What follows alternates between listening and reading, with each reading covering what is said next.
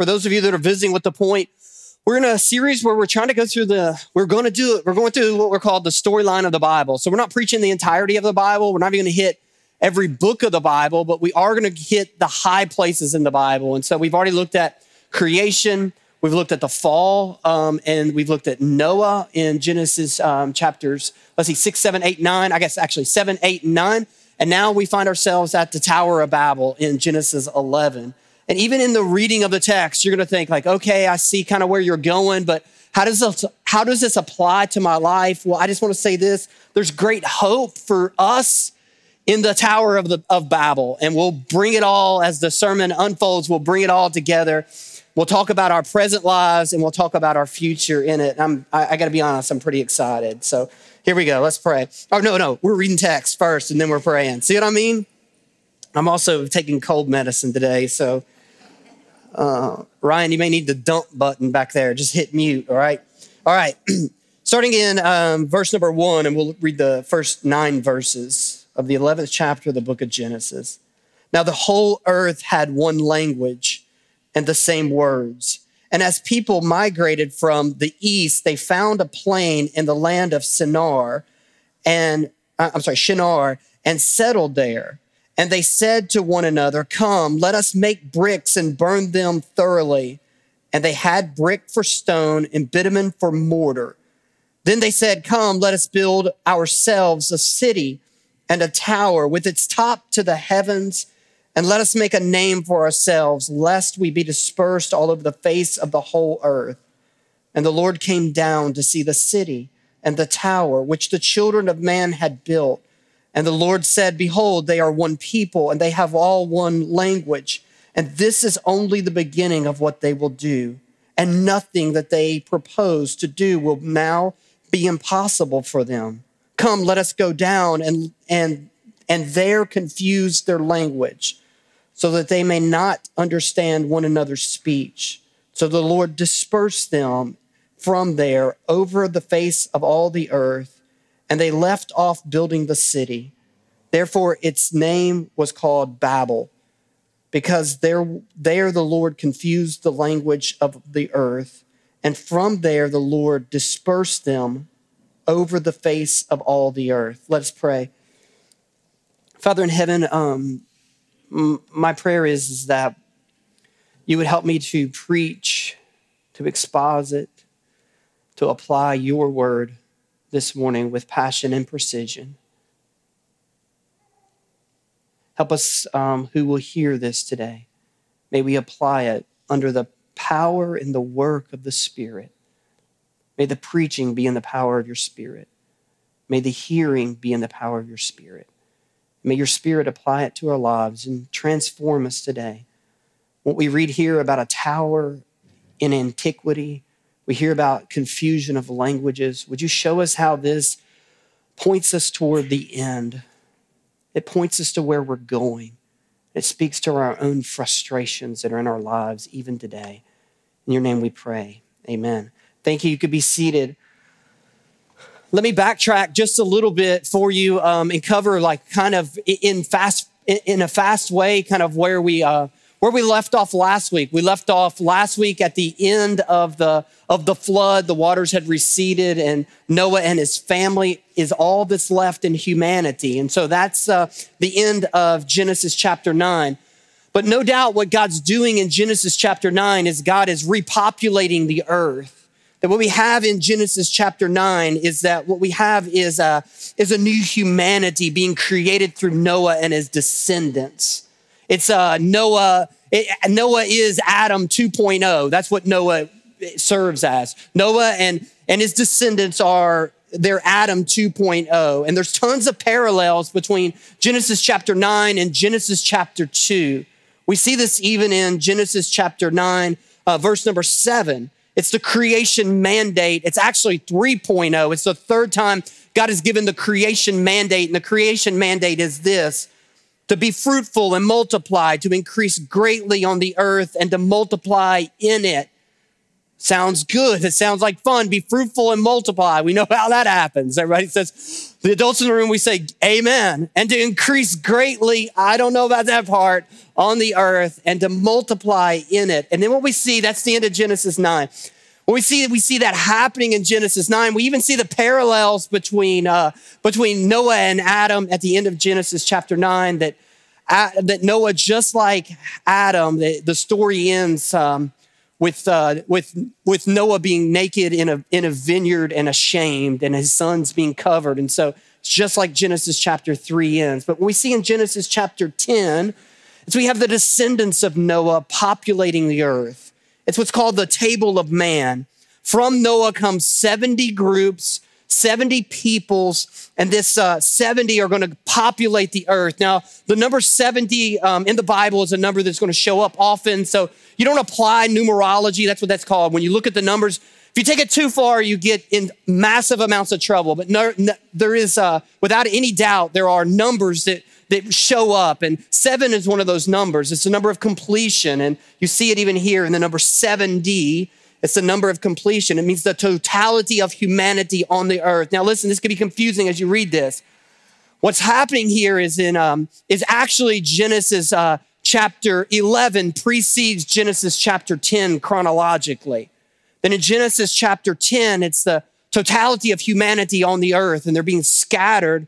And then what God's showing in Genesis chapter 11 is how that happened. And it happened in, in a plain in Shinar around a, a tower that they're being built that comes to be known as the Tower of Babel in a city that will be Babel. And so what we see in Genesis chapter 11 is we see man's disobedience.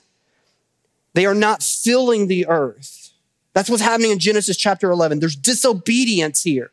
The disobedience is, is that God has told them, be fruitful and multiply, increase greatly. We see that happening. That's Genesis chapter 10. They're increasing greatly. God's, God's doing that. You've gone, gone from three boys now to 70 different people, tribes, nations. That's happened here. But he's also told them now, fill the earth. And why are they filling the earth? Why are they to spread out? Well, they're to fill the earth with the glory of God. That's the purpose of humanity. Why has God created you and I? Why has He created this earth? Well, He's created us in His likeness and His image, and He's put us here on the earth as a reflection of His glory. And He wants us to, to spread around the whole earth in, in God's glory. That's why He's given us. And they've not done that. They're not filling the earth with the glory of God. They're not spreading out and filling the earth. They've clumped all together into one little plain, and it's disobedience, and that's no small thing. Secondly, we see another level of disobedience and maybe a greater problem, maybe a greater issue. An outworking of sin, an outworking of the fall of Adam is happening in the hearts of these men and women. Let's look back at the text and see if you can pick it up. Now, the whole earth had one language and all the same words. And as people migrated from the east, they found a plain in the land of Shinar. They settled there. And then they said to one another, Come, let us make bricks. Let's burn them thoroughly. They had bricks for stone and they had bitumen for mortar. Then they said, Come, here it is, let us build ourselves a city and a tower with its top in the heavens. And let us make a name for ourselves, lest we be dispersed over the face of the whole earth. Now, the sin is not making bricks, and the sin is not finding mortar, the sin is not building a city, or the sin is not making even a tower. The sin is in the reason why they were doing all of those sayings. The sin is in, especially in verses number in verse number four.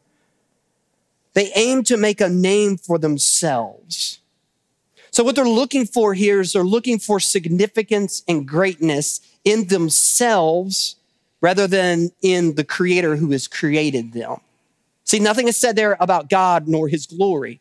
Here's what I want you to do. I put you on the earth. I want you to fill the earth with the glory of God. No, what we want to do is we're going to stay in one place and we want to build a tower in order to make a name for ourselves. We're looking for significance. We're looking for greatness. Second is their second aim is they aim not to be dispersed over the whole earth. They want to establish and put down roots in this one particular place. And what they're looking for there is they're looking for security.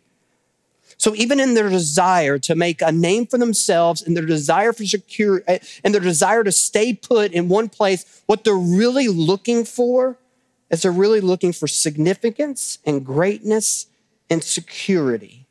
Hold on to those because you and I struggle around those same issues. We want, we're looking for significance. We want our lives to matter. We're looking for greatness. We want to establish ourselves. We want to be published. We want to be known. And we look for security oftentimes. And we do all of those oftentimes divorced from God. Now, What's beneath that? One of the questions we always ask ourselves whenever we see sin and disobedience in the Bible, we ask ourselves, what's the sin beneath the sin? And so, what's feeding all of this? What's feeding their desire for significance, their desire for greatness, their desire for security? What is feeding all of this? We're going to make a name for ourselves. We're going to build a tower. What's feeding that in one word? We see the depth of corruption and sin in humanity. The source of this is our greatest problem. It's this one word. It's the greatest manifestation of sin shows up. It's what comes before the fall. It is pride. Pride. Pride is making much of man and making much of self rather than making much of God. And the root of most sin is pride. And what pride says is by my will, by my strength, for my glory. That's what pride says. And it's the root of almost every sin. In fact, my grandfather would say that in the, in the middle of every sin is, is I.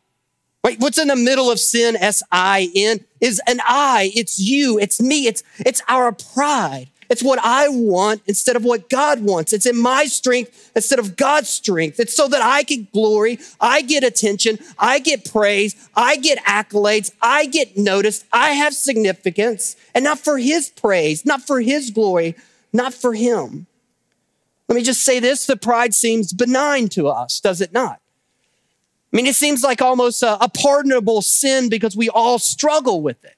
It's not all that popular to preach against. Probably many of us grew up in churches traditions where we heard about all of the woes and the problems with drinking and drugs and, and, and uh, illicit sex. And we talked about smoking and chewing tobacco and all of those things, but probably didn't hear a lot of sermons on pride. And yet, pride is at the very root of our sins. It shows up often. In fact, pride is satanic in its nature. That when we're acting prideful, we're acting like, uh, the father of all prideful actions, Satan himself. That when we read Genesis chapter 11, it's satanic in its nature. And here's what I mean by this Isaiah chapter 14, verses 13 and 14. The prophet Isaiah writes this, and this is what he says. Now, listen as we read this and hear this and see if this doesn't sound familiar to what's happening in Genesis chapter 11.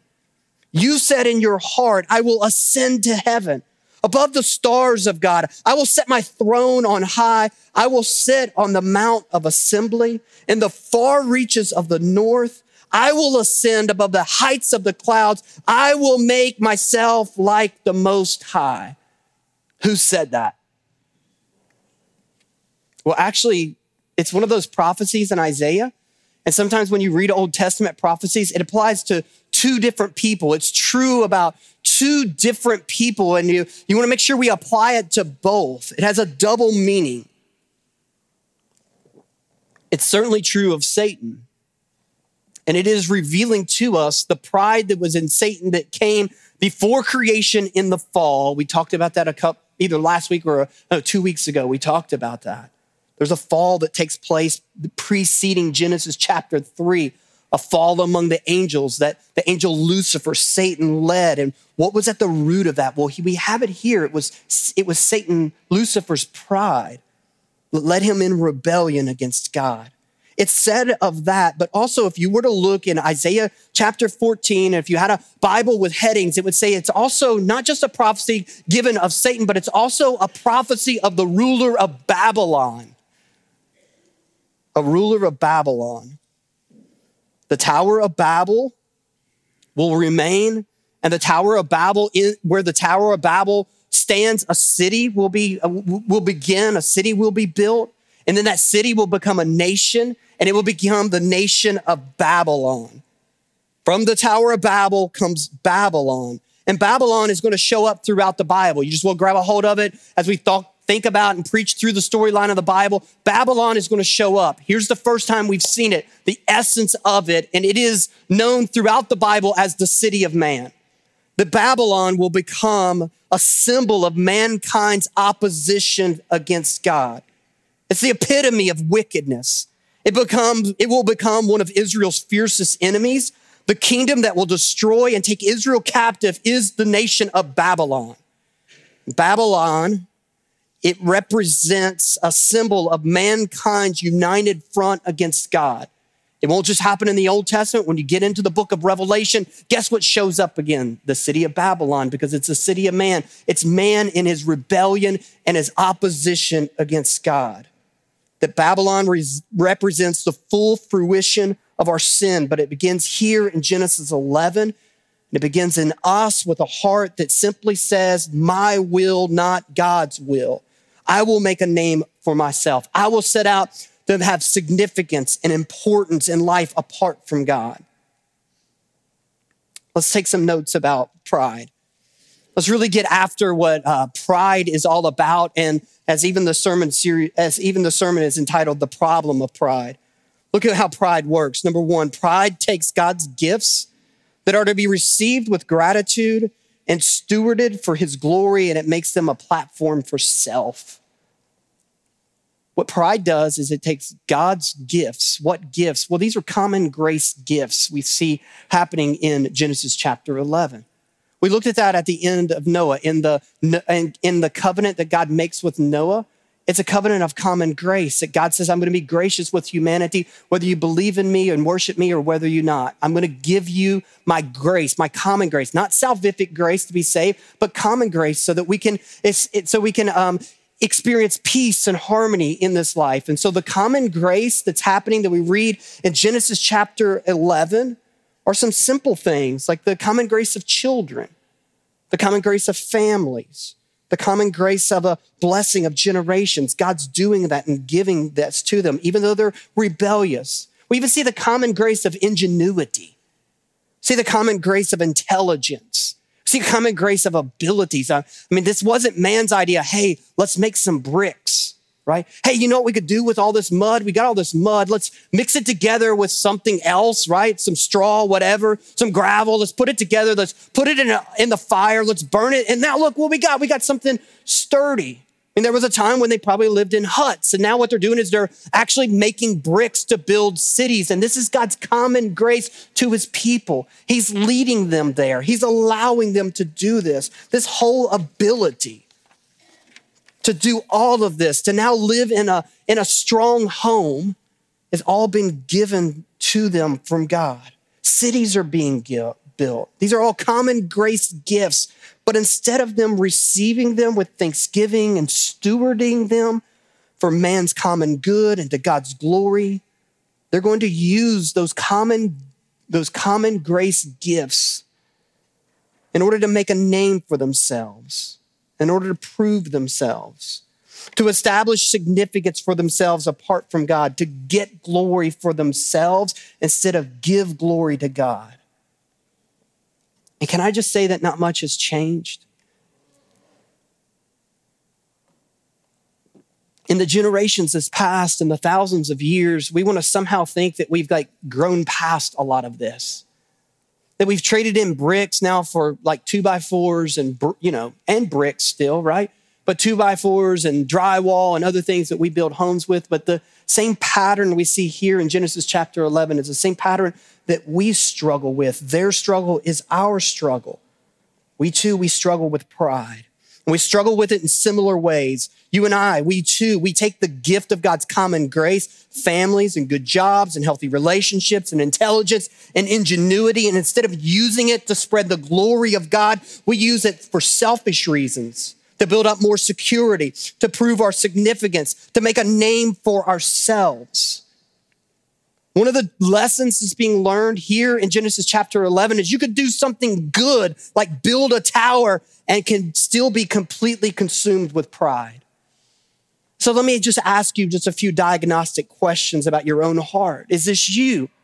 Do you take God's common grace gifts and do you use them as a platform for self or do you use them for God's glory? Whose will are you living by? Are you living by your will or by God's will? Ultimately, that's what pride says, right? Ultimately, the, the song of the prideful is the song of, uh, is it Frank Sinatra that said, I'll, I'll do it my way, right? That's the song of the prideful. And yet, we, our hearts resonate with that because that's the way we want to live our lives. Lord, I'll live my life governed by my will, by what I want, by what I desire, rather than what you have said. And so let me ask you, are you living your life today even by your will or by God's will? Whose strength do you pour into? Do you attempt to meet each day with? Whose strength are you pulling from? Is it your strength or, or God's strength? You know where pride ultimately shows up? It ultimately shows up in our prayer lives. People who don't pray much, especially pray about even themselves. I'm not talking about intercessory prayer where we're praying for and we're praying for this people. People who don't pray much for themselves, asking God to help them, are prideful people. And there is in the Bible a, a sin of prayerlessness. That's what the Bible says, that prayerlessness is a sin because what you're saying is, God, I don't need you. I don't need your strength. I don't need your power. I can do it. I can do it in my own strength and my own power. what we're even going to say is most of the frustrations in your life probably lead to where you have tried to live your life in your strength and in your power rather than God's. And ultimately, what Jesus says is, apart from me, you can do nothing. And many of you, you will look at your lives, even today, and you'll say, but I've made all of these accomplishments. I've graduated school and I got a degree and I got a good job and I had a good family and I've done all of these things and I live a moral life. I've done all of those things and I've never once asked for Jesus' strength. And what Jesus isn't saying there is you won't accomplish anything. But he says, in the end, in the final analysis, whenever I judge you and I judge your works, your works will be burned up because you have used them as a platform for self rather than my glory. That you've been made in my image to reflect my glory and my beauty all over this earth. That ultimately it shows up, whether you're doing it in your strength or his strength, his power, it shows up in, in how grateful you are for what God gives you. It shows up in prayer whenever you say, God, Thank you for health. Thank you, God, for healthy kids. God, thank you for the home that I live in. God, thank you for the job that I have. It shows up in a posture of the heart that is humble, that shows up in us asking God for help and in us giving thanks for all of the common grace, goodness that God gives to us. Whose glory are you the most concerned with? Your glory or his glory? Pride says, my glory, my accolades. I want to be known. I want to be, have significance. I want people to see me. But humility, godly humility says, no, I do all of this so that people will see Christ, so people will see God, so that he will get the glory. Listen, it is impossible to glorify both self and God at the same time. You can't do it. Either you will glorify self or you will glorify God. And what is what's the harmony of your life? What is your life all about? Is it about you and getting and gaining and building and doing, or is it about God and what God would have you to build and what God would give you and how God might use you? Is it about your glory or God's glory? Look at this, verse number five. We see God's response to their sin. We see God's response to their pride. I love it. Verse number five, and the Lord came down. Oh my goodness. And God came down to see the city and the tower whom the children of man had built. It wasn't like he couldn't see it from heaven. I mean, what, what, what Moses, as Moses is telling the story to the children of Israel, he's reminding them that God is a God who comes down. I also love it in the fact that here they are trying to build a tower to reach up to God. They build and they build and they build and they do, and yet God still has to come down. I would even say way down. It's the futility of our efforts, the futility of our greatness and the grace of God and a God who comes down.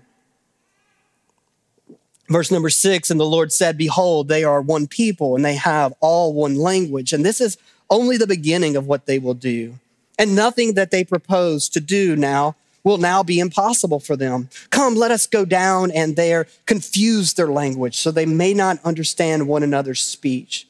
So the Lord dispersed them from there over the face of the earth, and they left off building the city.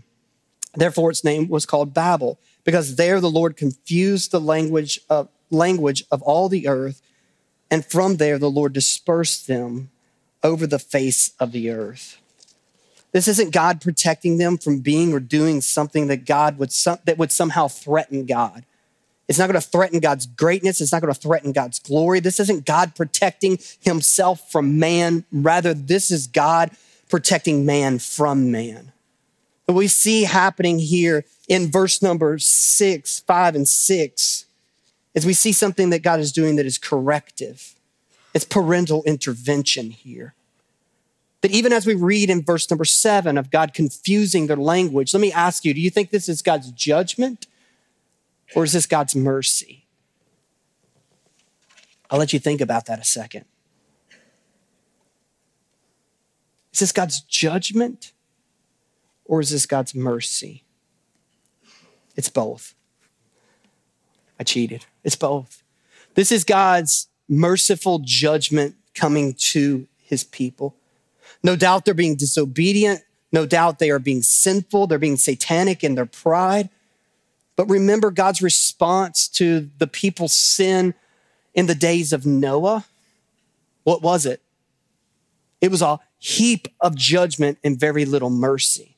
What you got here is you got like a, a pound of mercy and an ounce of judgment coming in the dispersion of the languages. What's coming in the, in the form of punishment, but nevertheless, it is mostly merciful that any time, uh, any judgment that God would render before the ultimate judgment is mercy. What God does is he confuses their language. That's what he does. That's his, how the, how the verdict comes. This is the punishment is God is going to confuse their, lang- their, their languages. He didn't bring ultimate judgment and destroy them like he did in the days of the flood, but instead he confuses and disperses them. In fact, in the Hebrew, that's what the Old Testament is written in, the Hebrew language. In the Hebrew, the word used for brick is the same word that's used for confusion of what God does. Only the letters are all jumbled up. And so what God is basically saying is what I've done here in this judgment is I've, uh, I've unbricked humanity. I've disconnected humanity. And the way that he's done that is by showing the foolishness of human pride. The way that he's done that is he's confused all of the languages.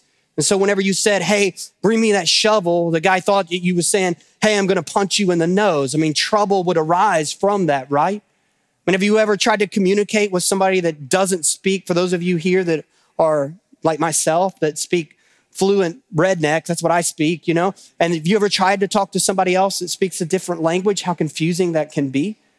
I mean, even me, I have uh, two scars on these two fingers where when I worked for my dad's construction company, I was working with a guy who was a Spanish speaking um, employee. And I told the employee, we're putting together pipe. And I told the employee, wait, I want to clean out this pipe. And I guess in his Spanish understanding, he thought I said, shove the pipe together. I mean, right? I guess that's what that means in Spanish. And so he shoved the pipe together, cutting my fingers inside. And so um, you know, there we are. I go, I, you know, I go to the hospital. That's what happens there. It's a reminder of, uh, of all of the trips that we've taken to Haiti. I remember one particular trip that we took to Haiti early on, and uh, my brother-in-law Bill Jones went with me as a small group of people, and Bill's grandmother and a group of ladies in her senior citizens home had sewn together these pillows and had made them for these Haitian children and had made these dresses for them. And we arrived with gifts that we want to give. And Bill wanted to tell the kids where the gifts came from. He wanted to explain it to them so they can understand. My grandmother, who is had who's a double amputee, lost both of her legs, is set in a wheelchair, and she's made these for you to, for you to have them. So Bill wanted to tell them. Well, then we start going, well, where's the translator? And our translator had already gotten on the bus and was going back home. And so we go, okay, how can we tell them? And there's another lady on our trip and she says, hey, I can speak French. And then one of the Haitian guys, well, I can speak from, if you could speak French, I can go French to Creole. And so Bill speaks fluent Baldnobese. so he speaks. And Miss Hobbs translates from that English, kinda, into French. And then this other guy translates from French into Creole. And I'm standing back here watching it and watching these kids' faces, and all they look like is confused. Like, I know there is no way possible they understand what Bill is saying, and they're getting that translated. Whenever I travel overseas and go and preach, there's nothing any more frustrating than trying to, for me, trying to preach and have a translator beside me doing all of the translations because you preach a second and then you got to wait. And while he's, while he's saying, my mind fills in the gaps with one trillion things that I want to say while I'm waiting for him to finish, right? It doesn't work very well. Speaking in foreign countries with ADD, it doesn't work very well. It leads to frustration and confusion. And that's what God's judgment does. It leads to frustration and confusion and scatters. But let me just say this before I move on that sometimes God's merciful judgment, even in our lives, comes in the form of frustration and confusion and disappointment.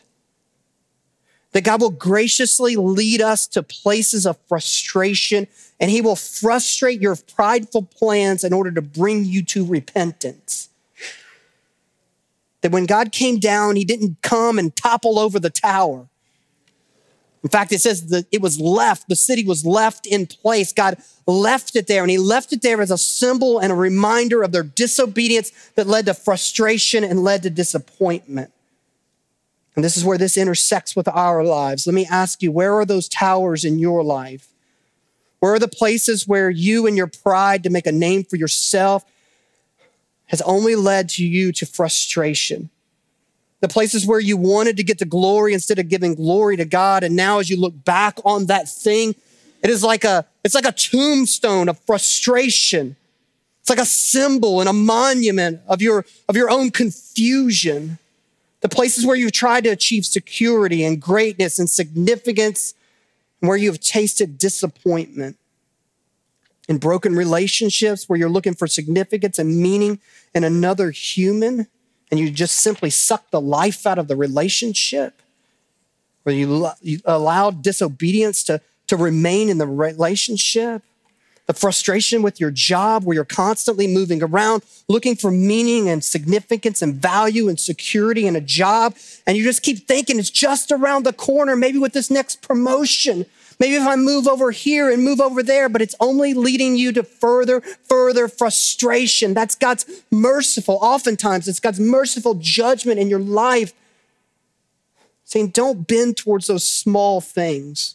Don't bend towards those weak things. I've got something greater in store. I'm holding for you a relationship with me. That's the only place where you're going to find significance. That's the only place where you're going to find lasting greatness is when you connect to me who is greater.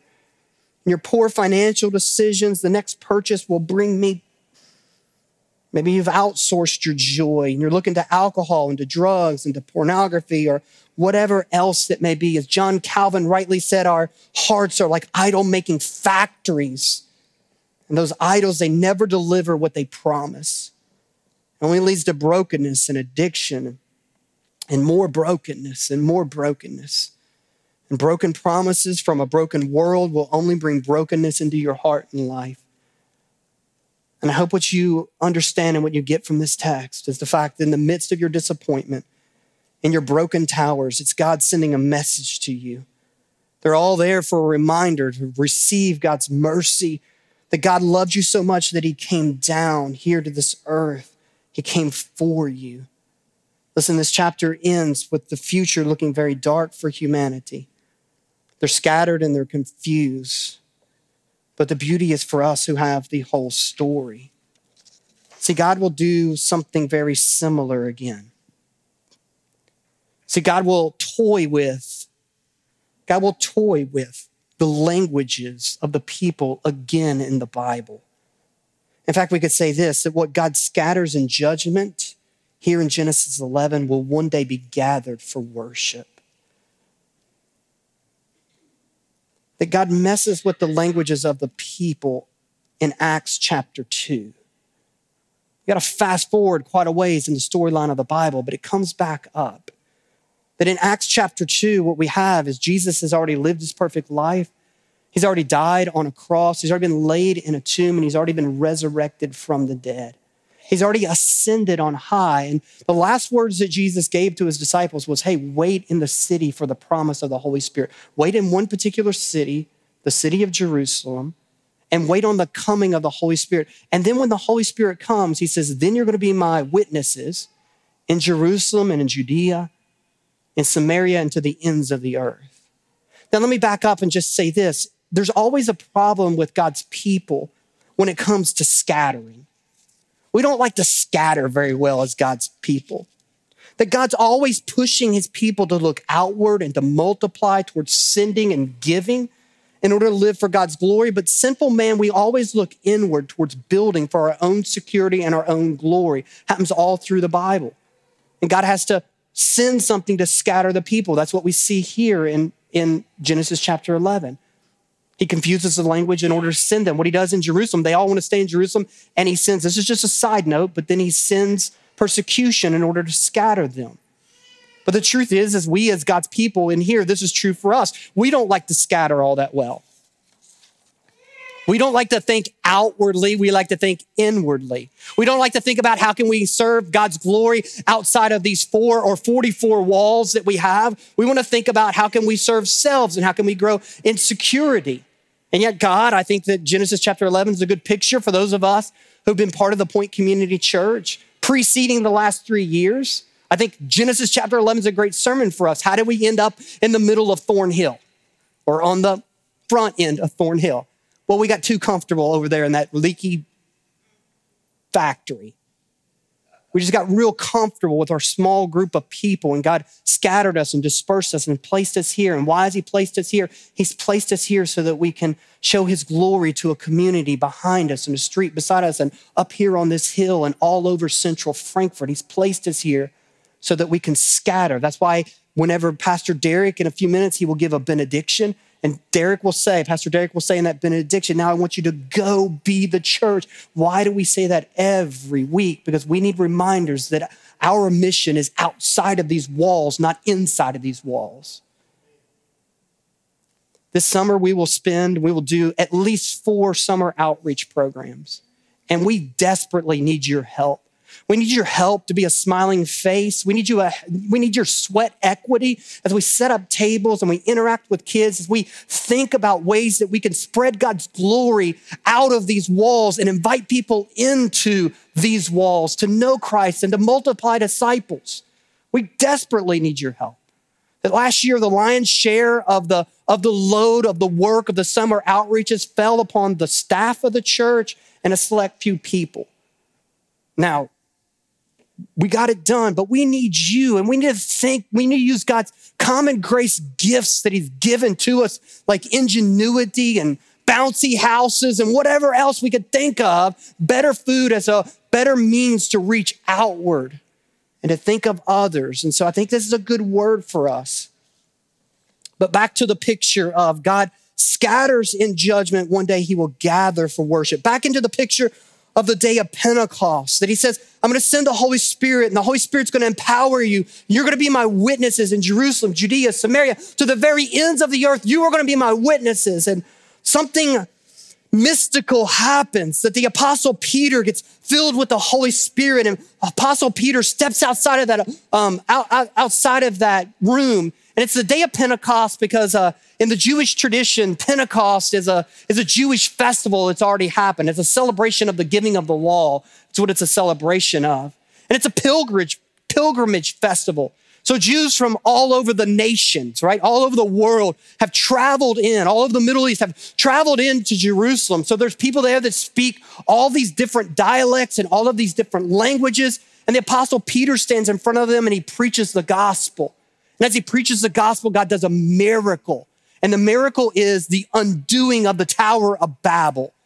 That all of these people, they hear the apostle Peter preach the gospel in their own dialect, in their own tongue. He's speaking something. I don't know what, possibly speaking Aramaic, possibly speaking Greek. He's speaking something, but as he speaks, the miracle is in the hearing. And he preaches the gospel to them. He tells them of who Jesus is. He tells them that you're the ones that have killed Christ. Christ has been killed by you and for you. That's the message. You're the ones that have nailed the hands to Jesus because of your sin, but he's died for your sin. His blood is on your hands, but take his blood into your heart because it's in Christ you can find forgiveness for your sins. And as he preaches that, people begin to believe. And then the crowd responds by asking Peter a question What must we do to be saved, then, Peter? Tell us what we need to do to be saved. And Peter says two things you must do to be saved. Number one is you must repent and you must be baptized. That's the two things for the forgiveness of your sins. The first one is found in repentance. And what we see in repentance is we see the real undoing of the Tower of Babel. Because what was the real issue with the Tower of Babel? Man's pride. That was the real issue in the Tower of Babel.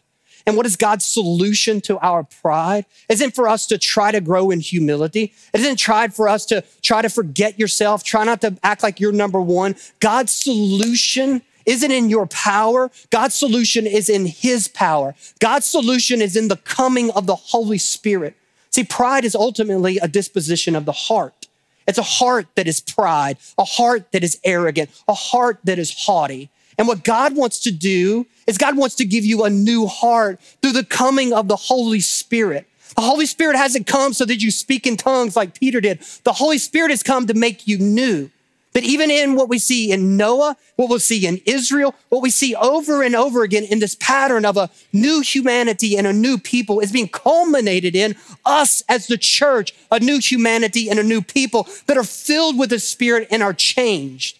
And as this new humanity, what you and I get is we get a new disposition. The theological word for that is regeneration. The Holy Spirit comes and he regenerates you and he makes you new and he breaks your old sinful disposition and gives you a new sinful, a new, not sinful, a new disposition towards Christ. In fact, it can be said like this. You can symbolize the posture of your heart, the posture of your disposition in one of two ways, or in two ways. Let's just say in two ways. In, in these symbols, in a throne and in a cross. In both a throne and a cross. And here's the deal if you are on the throne of your life, if you are in ultimate control of your life, if you are living your life by your strength, your power, you say yes, you say when, you say where, you say what I'm going to do. I'm in control over my life. And if my life somehow gets out of my control, then I completely wig out and freak out. If you are on the throne of your life and Jesus is on the cross. And what Jesus is doing on the cross is he's on the cross as a testimony to say that there's a better way to live. I'm on the cross because of your rebellion, because you're living in rebellion, because you were never meant to be on the throne of your life.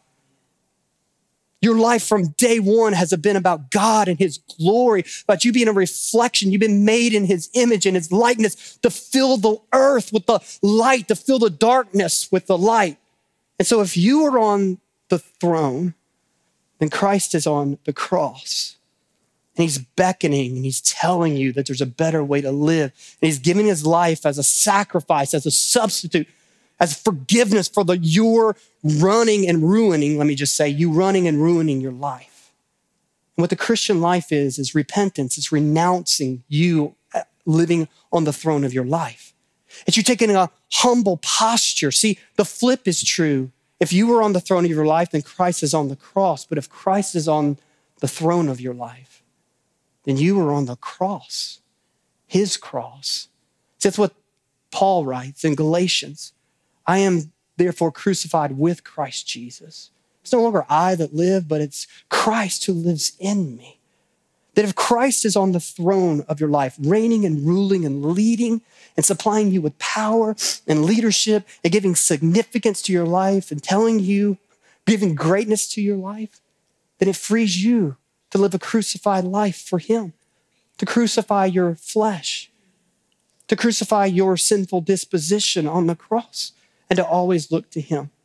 He says, repent and be baptized. The baptism part is God's judgment has passed over you. See, baptism is goes back to Noah's flood. And what we see in Noah's flood is judgment. And what your baptism says is that that judgment has passed over you and you've been brought back into newness of life. It's now undoing that need for significance in your life by giving you a new name, Christ's name, a better name where you no longer need to make a name for yourself. And in fact, this morning we have an opportunity to remember that. Now, we're not going to bring a dunking booth out here and rebaptize everybody, but for those of us that have been baptized, it would be good for us to remember what baptism signifies and what baptism means as we think about our own baptisms. And in baptism, what you're saying is Jesus' judgment has been, God's judgment has been poured out on Jesus and no longer me, but I've been rescued from that and brought into newness of life and been given a new name. That's why we baptize in the name of the Father, the Son, and the Holy Spirit. It's a reminder of that, that I don't have to live for my own greatness. I don't have to live to make a name for myself. I can live to make His name known. And so we remember that as you sit here. But we have the other ordinance that Jesus gave His church which is the Lord's Supper. It's a reminder for those of us who sometimes climb and ascend the throne of our own life. It's a reminder that Jesus has come for that rebellion. That Jesus has gave his life to say, "Hey, I'm I'm I'm a better king than you are." Isn't he? Like how much more disappointment and emptiness do you need to go down to realize that? That he's a better king and a better ruler and a better leader over your life than you are. And do you recognize that? Does it show up in your prayers? Does it show up in living a life of gratitude and thanksgiving and leaning into Him? Or does it sh- show up as you pulling yourself up by your bootstraps, trying harder and doing more? This is a reminder Jesus is saying that you don't have to do that. You don't have to live like that. There's a better way.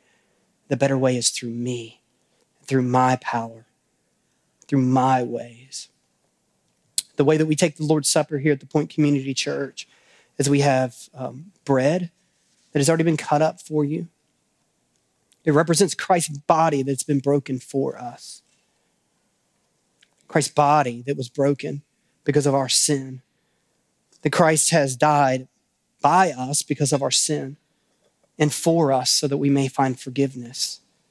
It's also in the Lord's Supper, he gave us a cup. Jesus held up a cup of wine and said, This is my blood, the blood of a new covenant. We remember that by drinking a small cup of juice. But it reminds us we are not our own, that we belong to him, that he is on the throne, reigning and ruling supreme. That is true. But do you live your life with that posture? Jesus, I trust you in everything. Jesus, I want your life to be about your glory, you getting more glory, me pointing people to you, people seeing that it's not me, but it's you, your name. That's what I want my life to be about. That's the Christian life. Christian life isn't just broken traditions or religious religion made by man. The Christian life is us living under the power of the Holy Spirit to make Christ known among the nations. Jesus, be near us in this moment. Superintend over this moment, Lord. Lord, may we just be present with you and present with your spirit as you speak to our hearts. As you move across this room, Lord. Lord, if there's people in this room who need to repent, I pray, the Lord, that you would grant that. In your merciful judgment, you would grant repentance. If there's people here that just feel frustrated by life and it just seems like life is nothing but one disappointment after another disappointment after another disappointment, and they just feel so weak. Lord, I pray that you would lead them to lean into you and your power and your strength. Jesus, I pray that you would just, um, as we remember that it's your, your blood has been shed and your body has been broken because of our pride, our sin. So much of our sin has come because of our pride. And Lord, may we remember that. May we remember the sacrifice. May we live for your glory, Lord. It's in your name we pray. Amen.